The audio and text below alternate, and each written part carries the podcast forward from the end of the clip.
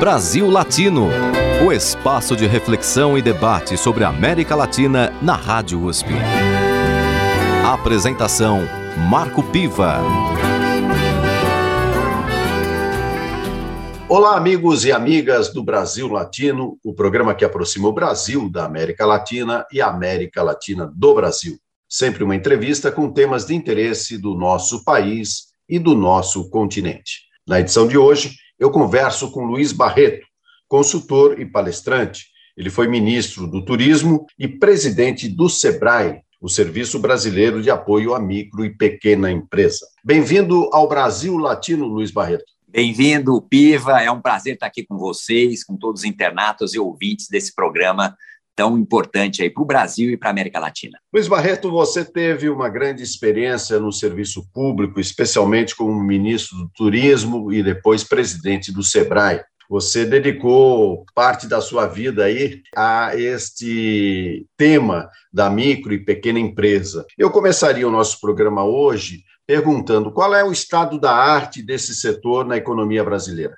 Olha, esse é um segmento, uh, Piva, muito importante. Ele é o maior gerador é, de empregos. Acabou de sair os dados agora, é, a semana passada, da consolidação dos números da geração de emprego nesse primeiro é, semestre. Evidente que a gente vive uma situação de imensa crise econômica, de desemprego, que a gente sabe de todos esses dados, mas um dado importante é que 72% de todos os empregos gerados no primeiro semestre no Brasil adviram é, destas é, das empresas de pequeno porte. As micro e pequenas empresas foram responsáveis, portanto, por 72% do saldo positivo do CAGED. As grandes e médias empresas apenas por 22%. Então, essa é uma noção. E tem sido assim ao longo da história. Mesmo nos momentos de crise econômica, de dificuldade no mercado de trabalho, esse é o segmento maior gerador é, é, de emprego e renda no país. Evidente que hoje tem um fenômeno que acontece, viu, Piva, e que acontece, é, infelizmente, em toda a América Latina e nos nossos uh, países vizinhos também, que quando você tem crises econômicas, você tem um mercado de trabalho muito reprimido. E o que, que acontece? Um fenômeno que é constante, não só no Brasil, mas também em todos os países da América Latina, que é o tema da informalidade. É, precarização do trabalho, informalidade, são temas que aparecem. E aí tem um efeito muito grande, o que a gente chama empreendedorismo por necessidade. Aquele que não encontra nenhuma outra oportunidade para gerar renda para sua família, para ganhar o seu sustento do seu cotidiano, acaba virando empreendedor, não por oportunidades de mercado, não por vocação ou porque planejou isso, mas porque é a única razão disso. Eu vivi, aí, vai para comparar um pouco, né? Eu vivi uma fase que era justamente o contrário disso. A gente tinha um Brasil é, muito formalizado, é, um Brasil gerador de emprego, onde a economia girava, né? E aonde o empreendedorismo era é, é, majoritariamente por oportunidade, não por necessidade. Eu vivi nos anos do governo Lula e posteriormente, ainda nos primeiros anos do governo Dilma, essa experiência interessante de vivenciar um crescimento do empreendedorismo, não por necessidade, mas por oportunidade. Mas voltando aos números, nós estamos falando hoje é, em torno aí de 8 milhões de micro e pequenas empresas, certo? E estamos falando em torno de 13 milhões é, de MEIs, micros empresários individuais, o MEI. Então, nós estamos falando aí de mais de 20 milhões de CNPJs. Então, é 99% ah, dos CNPJs brasileiros estão nesse porte, ou são pequenas empresas, ou microempresas, ou são MEIs. E agora, infelizmente, esse 1% de médias e grandes empresas é responsável por 71% do PIB brasileiro. E esse conjunto enorme de mais de 20 milhões de empresários, eu costumo dizer que são grandes empresários de empresas de pequeno porte, a, a, contribuem com apenas 29% do nosso PIB. Portanto, nós temos aí uma grande tarefa, aqui no Brasil, inclusive, nós temos índices menores do que na Argentina, do que na Colômbia, do que em outros países da, da, da América do Sul, onde o percentual é, de participação do PIB da pequena empresa é maior do que no Brasil. Eu diria uh, que o Brasil ficou para trás nesses últimos uh, anos e tem um índice de participação do PIB, que é a principal riqueza a medição da sua riqueza das pequenas empresas abaixo da média da América Latina. Agora, nós vivemos, e aí eu acho que é o grande legado é, é, do período do presidente Lula, não porque foi o presidente Lula, mas é a história demonstrou isso, que é a legislação. Quer dizer, em 2006, em dezembro de 2006, o presidente Lula sancionou a Lei Geral uh, da Micro e Pequena Empresa, a Lei Complementar 123, em dezembro de 2006. O que, que essa lei significou para o país? Essa lei é a lei do que, dentre os seus vários capítulos, o principal, que ficou mais conhecido, é o capítulo tributário, que é o simples, é o, o super simples, né? é o regime tributário é, que permitiu aí as, aquelas empresas que hoje é, faturam até 4,8 milhões ano, e essa tabela não está corrigida desde o período Temer. Essa é um, uma dificuldade, porque assim como a tabela do imposto de renda não está sendo corrigida, a tabela do Simples Nacional também não está sendo corrigida. Então, esses valores são ainda do governo Dilma, 4,8 milhões. Essas empresas pagam aí é, em média, dependendo do segmento, se é comércio, se é serviço, indústria, em torno de 35% a 40% menos de impostos, mas mais do que pagar menos tributo, que é uma coisa importantíssima, elas têm é, menos burocracia, porque elas pagam uma única guia, onde já estão os seis impostos federais, o ICMS, que é o imposto estadual, e o ISS, que é o imposto municipal. Então, todos esses é, micro. Diga, Piva. Não, é, é, uma questão importante, é, é o seguinte, você é, simplifica o método de arrecadação através do simples, evidentemente, mas uma questão que, que fica e é bem atual é que hoje, mesmo pagando apenas uma guia, muitos micro e pequenos empresários não estão conseguindo pagar sequer essa única guia, né? Pois é. Eu queria que você tocasse nesse assunto também. É, então é isso, quer dizer, vamos lá. Então a gente criou esse regime tributário, esse regime significou, eu estava falando um pouco desse processo de formalização, foi o maior processo de formalização que a América Latina já teve. Quer dizer, a, a, essa legislação, é, principalmente esse capítulo tributário, não tinha, não tem só o capítulo tributário, tem uma questão de compras governamentais, tem uma série de outros capítulos muito importantes, é, é que, na verdade, a Constituição de 88, que nós estamos vivendo aí é, muita gente falando mal da Constituição de 88, tentando derrubar esse momento importante, né, que foi a Constituição de 88, é, é, colocou uma, um conjunto enorme de direitos, como o SUS, por exemplo, e tinha lá na Constituição de 88 um capítulo 179 que falava do tratamento diferenciado das micro e pequenas empresas. Quer dizer, a lei que o Lula promulgou, na verdade, dá é, realidade a esse tratamento diferenciado que significa o seguinte: não pode tratar as pequenas empresas igual trata as grandes. Elas são diferentes, portanto, tem que ter regime tributário diferente, regimes é, é, da legislação que permitam tratar os diferentes de forma diferente.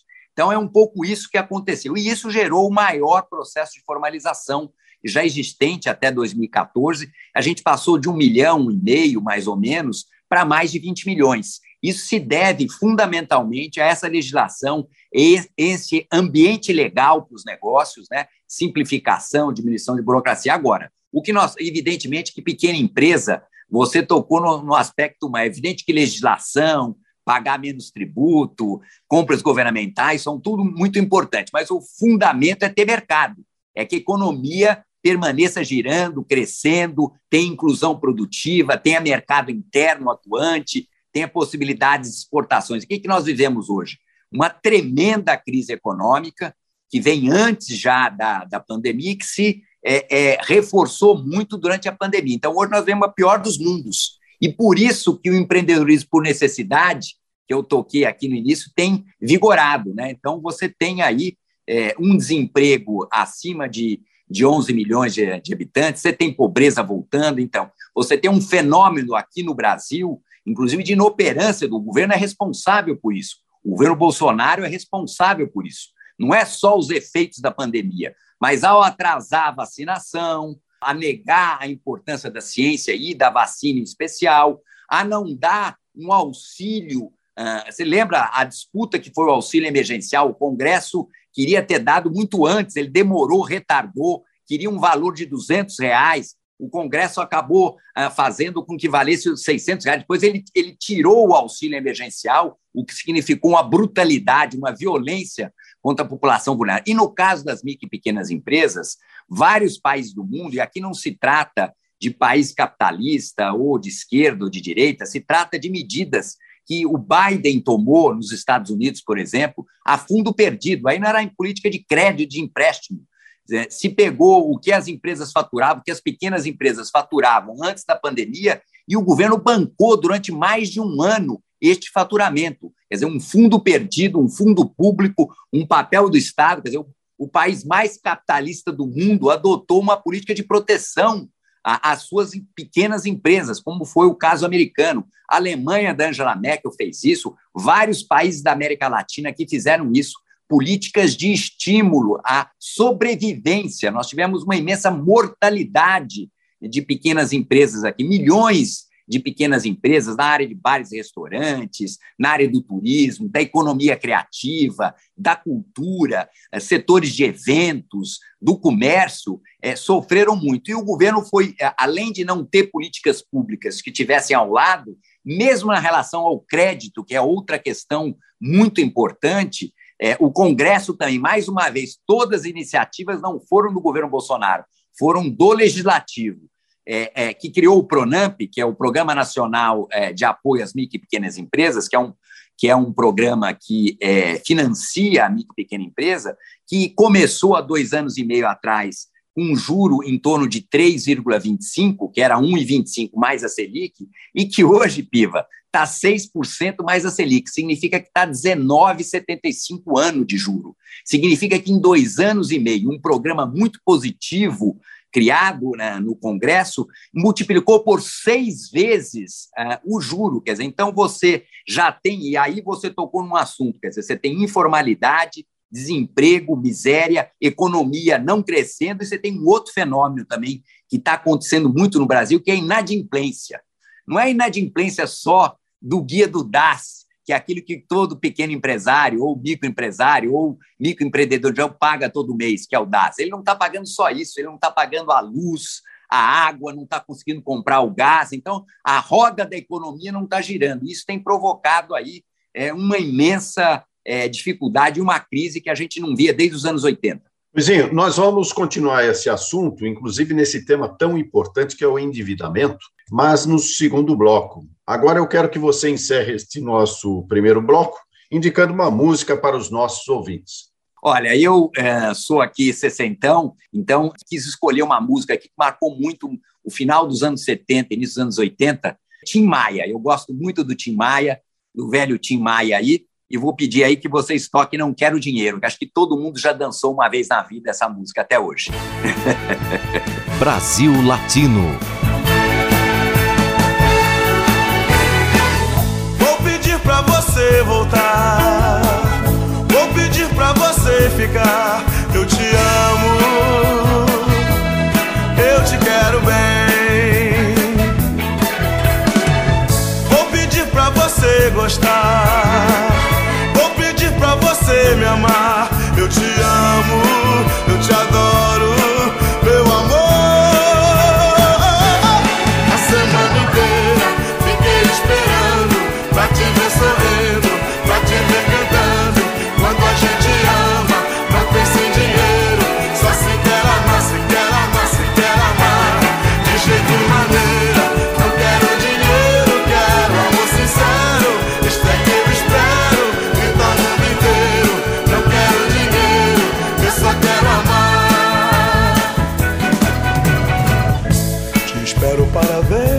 você vem. Não te troco nesta vida por ninguém, porque eu te amo. Eu te quero bem. Acontece que na vida a gente tem Ser feliz por ser amado por alguém Porque eu te amo, eu te adoro Meu amor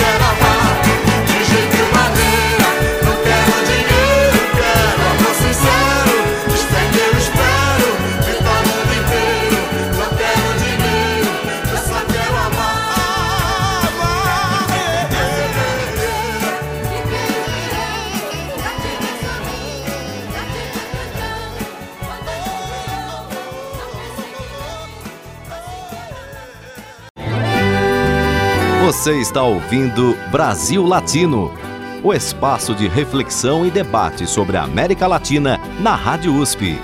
A apresentação: Marco Piva. E voltamos com Brasil Latino, o programa que aproxima o Brasil da América Latina e a América Latina do Brasil. Na edição de hoje, eu converso com Luiz Barreto, ex-ministro do Turismo e ex-presidente do SEBRAE.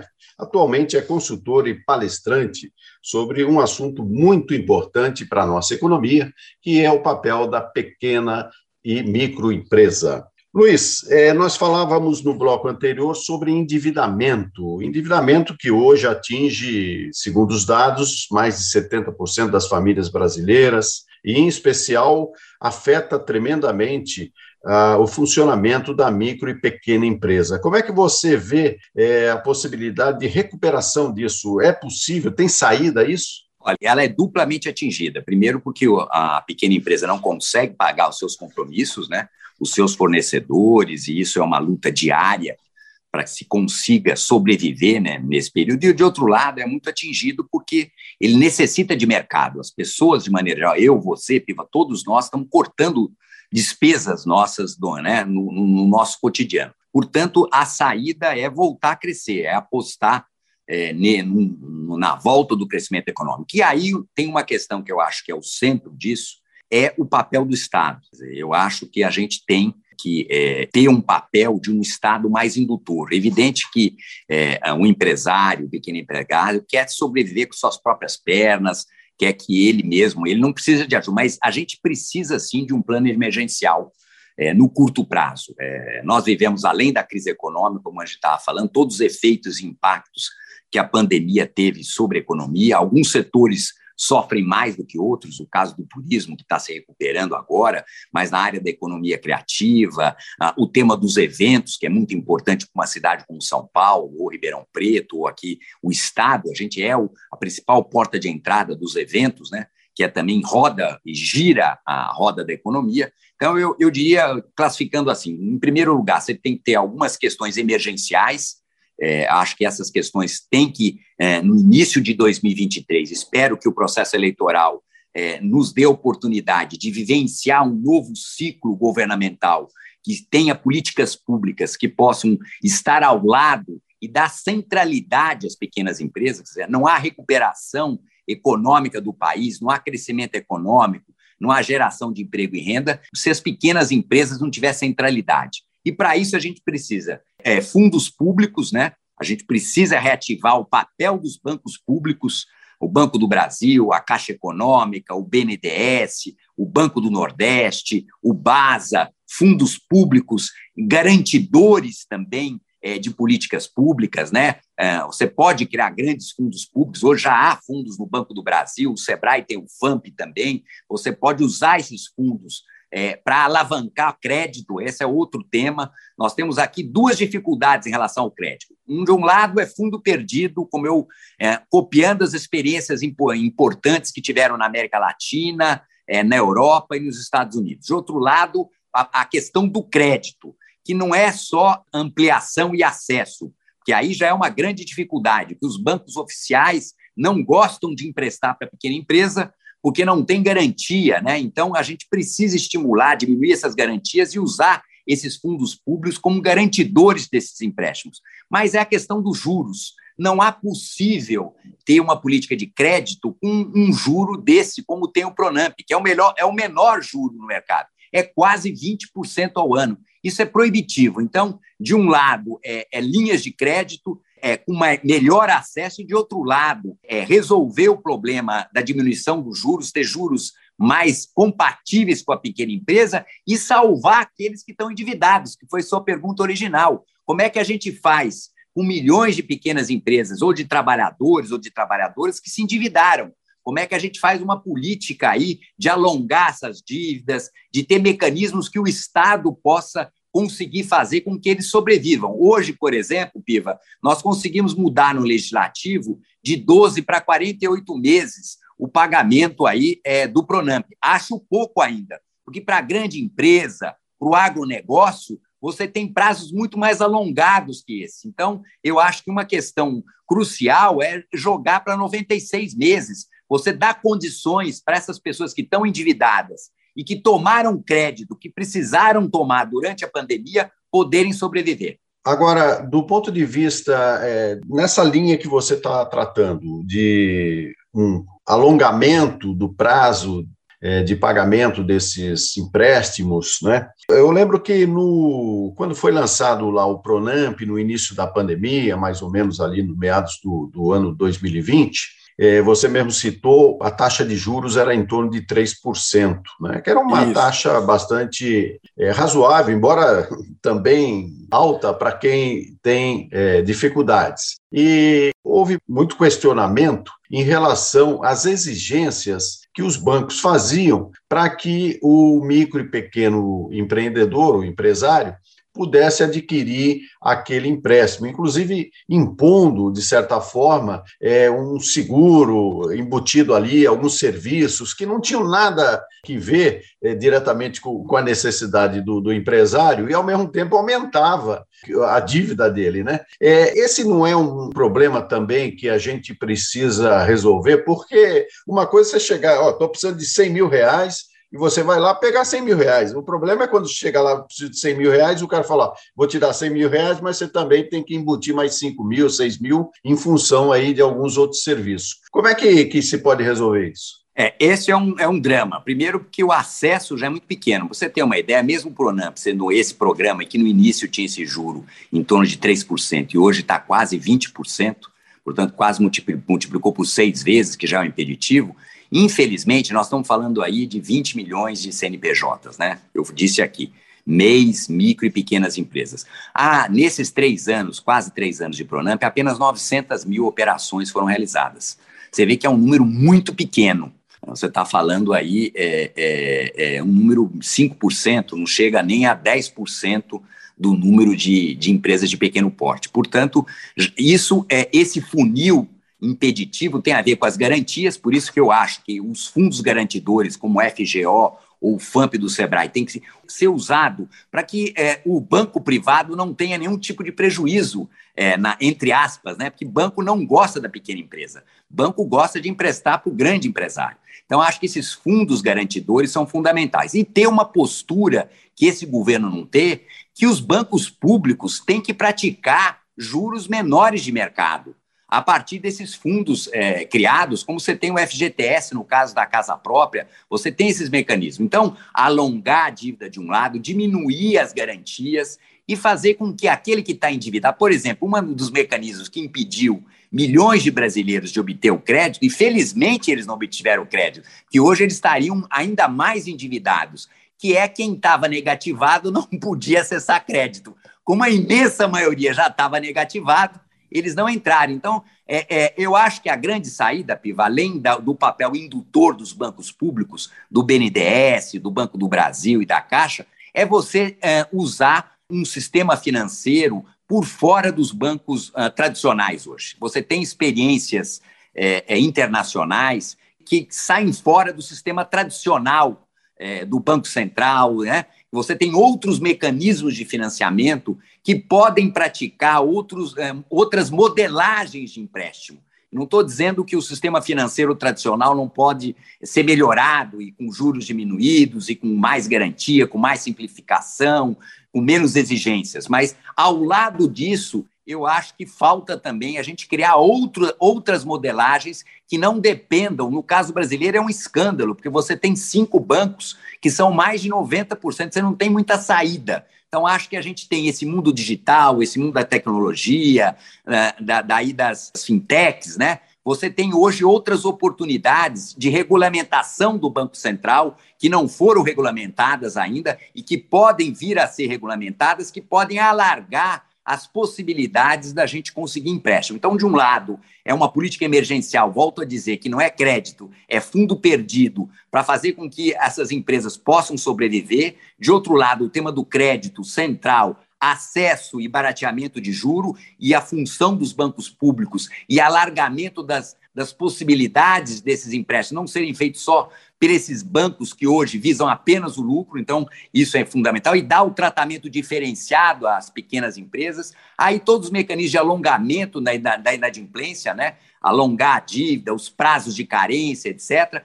uma terceira questão muito importante também, que é a tabela do Simples. A tabela do Simples não é assim como a tabela do imposto de renda não é atualizada, a tabela do Simples também. Nós estamos com esse valor de até 4,8 milhões no caso da pequena empresa e até 81 mil a, a tabela do MEI de faturamento ano, ou até 360 mil a tabela da microempresa, até 81 mil é, faturamento ano MEI, até 360 mil ano de faturamento para microempresa e até 4,8 milhões para pequena empresa, desatualizado desde 2015. Portanto, tem que ter uma atualização. Isso tem um impacto, que mais gente vai entrar num regime tributário que tenha 35%, 40% menos de imposto. Que está no lucro presumido ou está no lucro real, significa também imensas dificuldades de burocracia, etc. Então, acho que. E tem um outro papel que eu acho muito importante, isso a gente teve aí, é uma experiência muito interessante, que é o, que é o PRONAF, que foi um programa muito na agricultura familiar, que vinculou as compras públicas à alimentação é, dos pequenos é, agricultores, fazer isso no espaço urbano também. Nós temos que estimular o compre do pequeno e, e temos também que reforçar essa ideia de que é, é fundamental o pequeno ter essa valorização é, muito forte aí, né? Então, compre do pequeno, valorizar a pequena empresa, né? E ter a, as compras governamentais é, como um mecanismo muito importante. O poder indutor do Estado, você imagine uma prefeitura, um governo como São Paulo, ou a própria USP, por exemplo, quanto ela compra.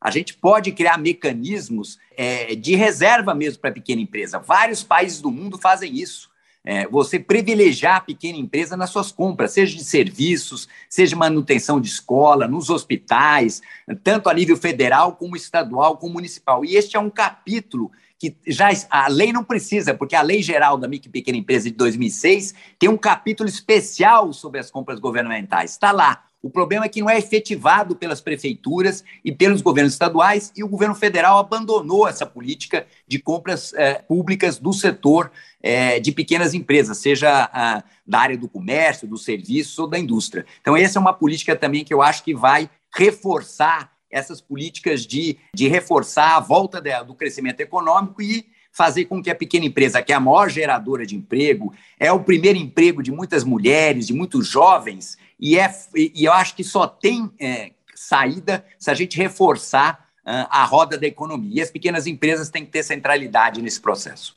Luiz Barreto, voltando é, ao tema aí do endividamento é, e das formas de financiamento da micro e pequena empresa, é, numa proporção em relação à dívida tributária existente atualmente no país, qual é a proporção do papel nessa dívida da micro e pequena empresa? Considerando o seguinte, que é, a União até teve um aumento na sua arrecadação, assim como governos estaduais e prefeituras também, muito em função da pandemia, acabou gerando aí um certo excesso de arrecadação. Mas, dentro desse cenário de endividamento, qual é a porcentagem de participação eh, na dívida tributária da micro e pequena empresa? Olha, ela acompanha mais ou menos o que é, na, de maneira geral, em torno de 65%, 70% dos empresários estão com dívida.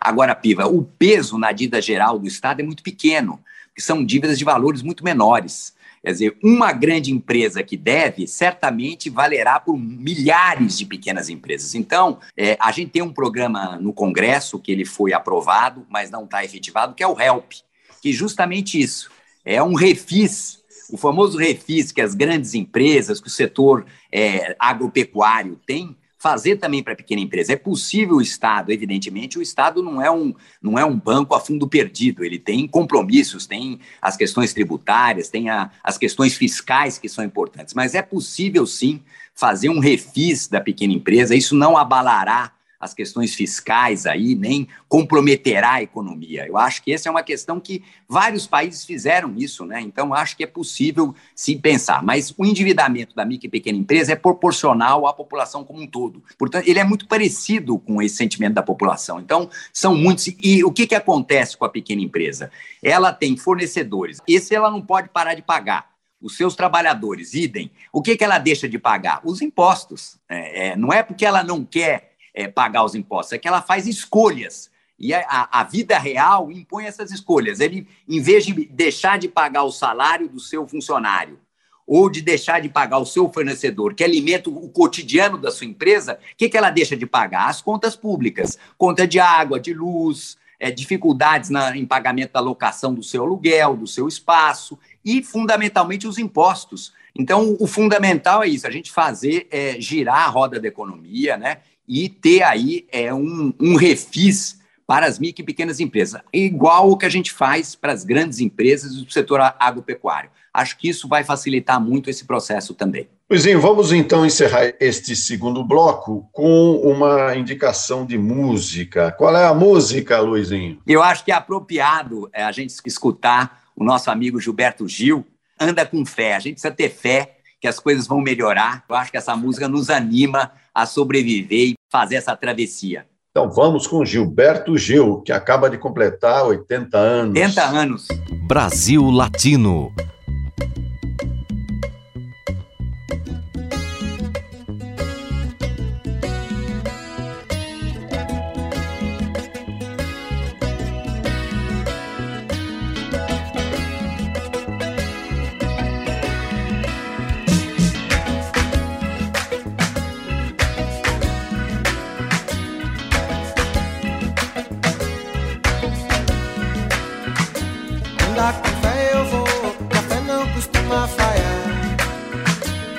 o'clock.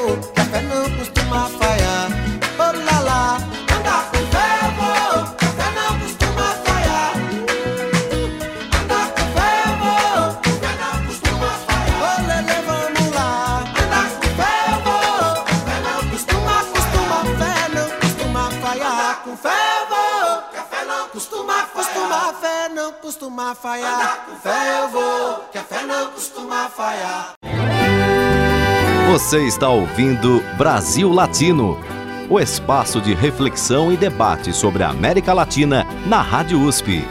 A apresentação: Marco Piva. E chegamos ao último bloco do Brasil Latino, o programa que aproxima o Brasil da América Latina e a América Latina do Brasil. Sempre uma entrevista com temas de interesse do nosso país e do nosso continente. Na edição de hoje, eu converso com Luiz Barreto, consultor e palestrante, foi ministro do Turismo e presidente do SEBRAE, o Serviço Brasileiro de Apoio à Micro e Pequena Empresa. Além disso, é um torcedor fanático do São Paulo Futebol Clube e avô do Rafael. Ou seja, tem muitas qualidades aí o nosso entrevistado de hoje. Luiz, nós falávamos no bloco anterior sobre as dificuldades da micro e pequena empresa diante da dívida tributária. Você sugere é, um refis um pouco mais amplo, mais robusto, que possa dar conta desse grave problema que aflige, na prática, mais de 70% das famílias brasileiras. Então, dentro dessa perspectiva de um empreendedorismo por necessidade, certamente esses números são coincidentes. Agora, você acha que uma anistia ampla, geral e restrita a essas dívidas tributárias da micro e pequena empresa poderia ser uma solução? Eu acho que eu não gosto do termo anistia. Eu acho que a gente e todo pequeno empresário gosta de honrar os seus compromissos. E quem paga sempre melhor é sempre o mais pobre e é sempre o pequeno. O grande é que faz isso. Acho que não. Acho que a gente, se você tiver um refis aí, um alongamento, uma renegociação, eventualmente nesses processos de dívida, você pode ter uma redução de 50% da dívida. Você tem vários mecanismos que são possíveis de se, serem feitos, que cabem perfeitamente. Então, eu acho que, por exemplo, a redução da dívida total, né? procedimentos de, de alongar em cinco, seis anos isso, é, etc., é, é, eu acho que são necessários, inclusive porque a gente viveu uma pandemia, né? E a pandemia aprofundou problemas aí, até que a economia volte a crescer, né? com possibilidade de renegociação. Né? Acho que a gente tem aí é, é, essa questão de dar liberdade para empreender, melhorar o ambiente, é, melhorar o crédito, o acesso a ele, as compras governamentais. Mas tem um tema que eu também acho muito importante, e eu disse aqui, é, é, é que a economia precisa voltar a crescer, porque nós precisamos ter mercado, é também trabalhar essa cultura do compre do pequeno, valorizar o seu bairro, é, a sua cidade, o seu pequeno município. E a gente teve muitas políticas públicas que foram abandonadas na gestão Bolsonaro, que tinham a ver diretamente com essas questões de, de, de reforçar os, os territórios, né? É, ao, é, me, me, lembro de um programa muito bacana, que evidente tem que ser reatualizado, que era os territórios da cidadania, que pegavam aqueles mil municípios de maior baixo IDH e trabalhavam várias políticas públicas, inclusive o empreendedorismo como oportunidade, não como necessidade. É, em relação às mulheres, à população afrodescendente, aos jovens, né? Porque, evidentemente, o mercado de trabalho não é o mesmo de 20 anos atrás, 15 anos atrás. Nós temos aí 33, 35 milhões, quando muito, de brasileiros com carteira assinada. Esse é o mercado de trabalho que, infelizmente, perde direitos. Então a gente tem que ter outras formas. E o empreendedorismo, não a precarização do trabalho, não a uberização, mas o empreendedorismo de fato pode ser. E você tem mecanismos de economia solidária, você tem outros mecanismos também, né, é, que podem ser trabalhados também. Mas uma questão para pequena empresa, para esses 8 milhões de micro e pequenos empresários, que é fundamental, e a gente ainda não teve tempo de dizer aqui, mas eu queria deixar um recado aqui, que é o tema da capacitação é o tema da qualificação, é o tema de entrar no mundo digital, é, de estar é, mais conectado com tudo que a gente está vivendo nas transformações dos modelos de negócio. Nós vivemos num mundo que a pandemia, não é que a pandemia criou isso que a gente está vivendo, a pandemia aprofundou hábitos, né, Piva? Nós, todos, nós estamos gravando um programa aqui online esses hábitos todos é, modificaram os seus modelos de negócio. E a gente precisa é, investir muito em inovação e tecnologia. E para isso, a pequena empresa precisa de apoio para que ela possa entrar no século XXI da melhor maneira possível e ser competitiva, né? É, é, gerar, continuar gerando emprego e renda, oportunidades, né? E para isso você tem que ter também a, aproximar a universidade da pequena empresa. Esse é um tema importante você tem hoje um trabalho muito disperso, né? Você tem as universidades que têm as suas incubadoras, os cursos de administração, de economia, podem se aproximar da pequena empresa, o Sebrae, a Apex, a FINEP, os bancos públicos. Você tem uma rede da sociedade governamental e não governamental que precisam se aproximar e ter um conjunto de políticas que apoiem a inovação nos pequenos negócios. Nós temos o fenômeno da uberização, que é, na prática, é, transformar trabalhadores é, em profissionais autônomos sem qualquer tipo de garantia.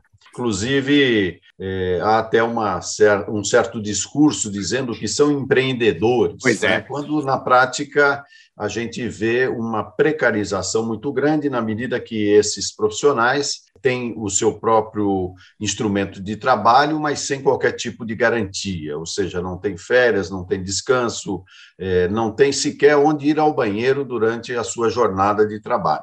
Isso tem sido objeto de muita discussão, até porque é, nesse deslocamento do mercado de trabalho isso acaba sendo muito importante. Como é que você vê essa possibilidade de uma, uma conceitualização e de uma profissionalização maior dentro de um cenário de empreendedorismo para esses profissionais? Eu acho que você tocou num tema que acho que não afeta só o mercado de trabalho no Brasil, mas de maneira geral, né? Há uma precarização, uma perda de direitos trabalhistas no mundo todo e aqui no Brasil isso. Há que ser feita uma revisão desse processo, evidente, há que ser refeito, né? E temos que separar, né? É uma pergunta que a gente precisa fazer, e evidente, sem o microempreendedor individual, é, é uma figura criada em 2009, é, no, durante o governo Lula, que foi muito importante para a formalização, para aquele mundo real se aproximar do mundo legal, né? Agora, quantos desses 13 milhões de microempreendedores individuais são de fato empreendedores?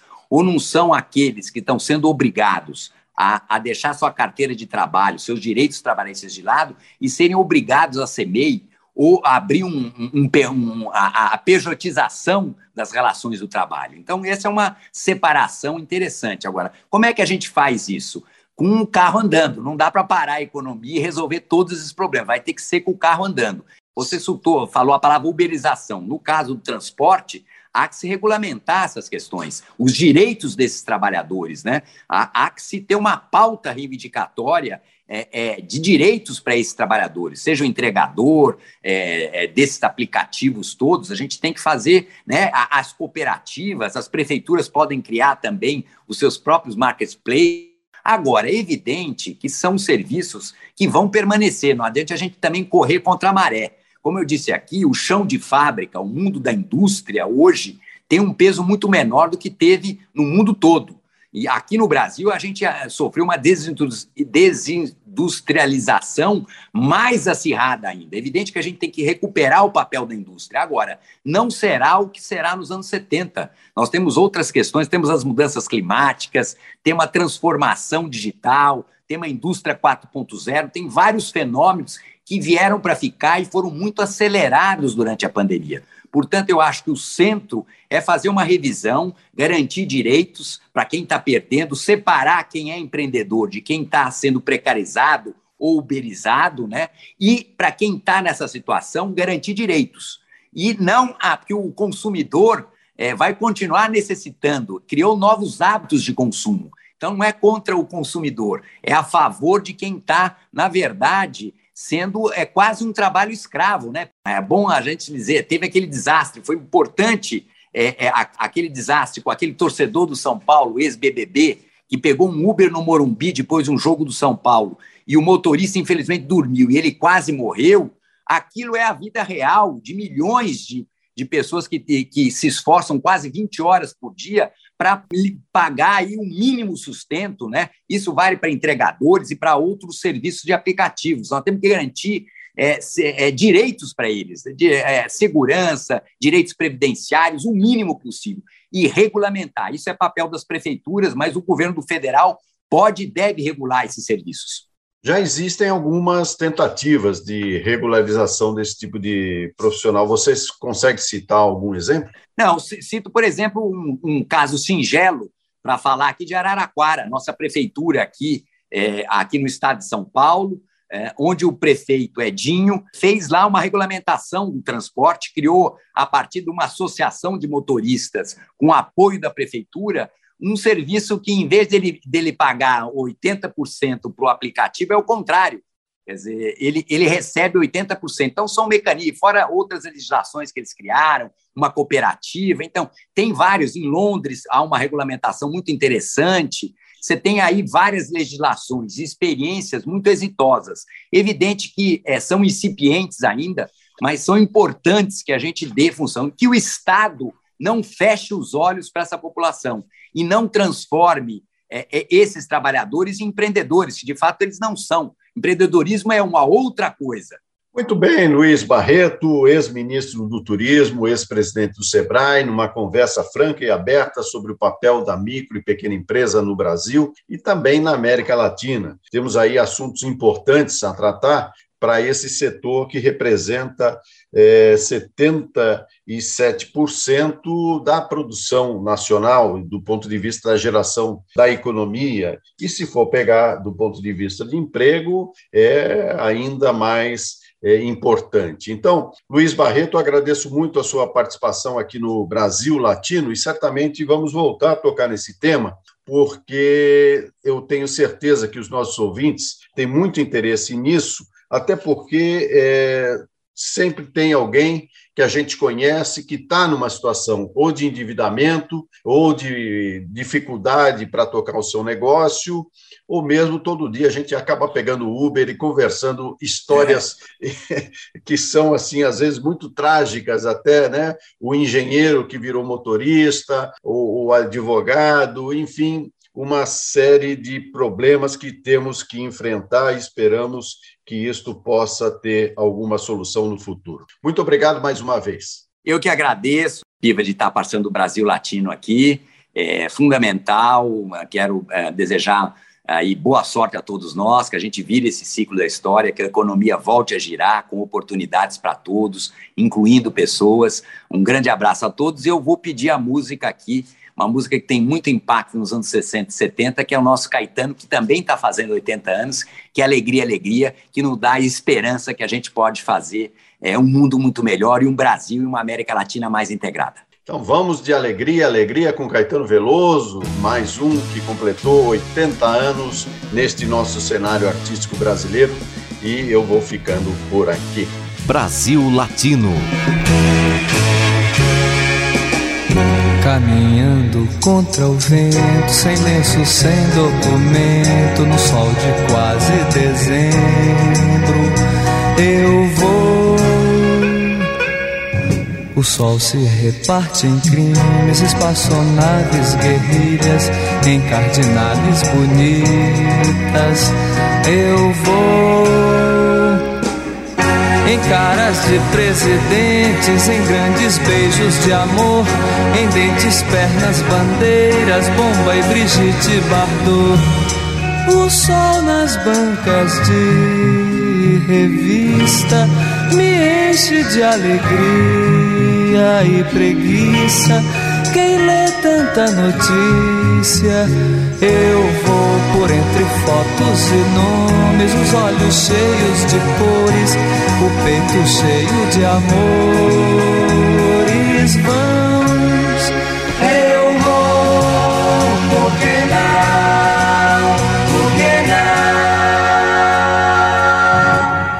Pensa em casamento e eu nunca mais fui à escola, sem lenço, sem documento. Eu vou eu tomo uma Coca-Cola, ela pensa em casamento e uma canção me consola. Eu vou entre fotos e nomes, sem livros e sem fuzil, sem fome, sem telefone, no coração do Brasil. Ela nem sabe até pensei em cantar na televisão. O sol é tão bonito. Eu vou sem lenço, sem documento, nada no bolso ou nas mãos. Eu quero seguir vivendo. Amor, eu vou,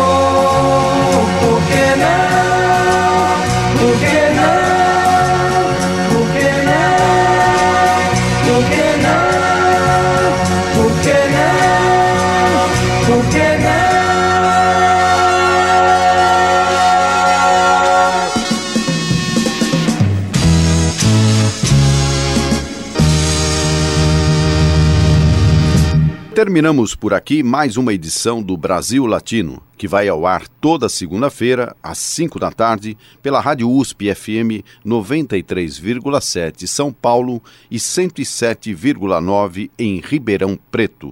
Nosso programa tem a produção de áudio de Benê Ribeiro, produção de Alexandre Veiga, assistente de produção Ítalo Piva e curadoria musical Carlinhos Antunes. Você pode ouvir todas as edições do Brasil Latino em formato de podcast em soundcloud.com brlatino e também nas principais plataformas de áudio. Acompanhe conteúdos exclusivos na nossa página no Facebook. Basta procurar por Brasil Latino. E se quiser falar com a gente, escreva para ouvinte@usp.br, repetindo ouvinte@usp.br. O Brasil Latino fica por aqui e eu espero sua audiência em nossa próxima edição. Um abraço latino-americano e até lá. Você ouviu Brasil Latino, o espaço de reflexão e debate sobre a América Latina na Rádio USP. Apresentação Marco Piva.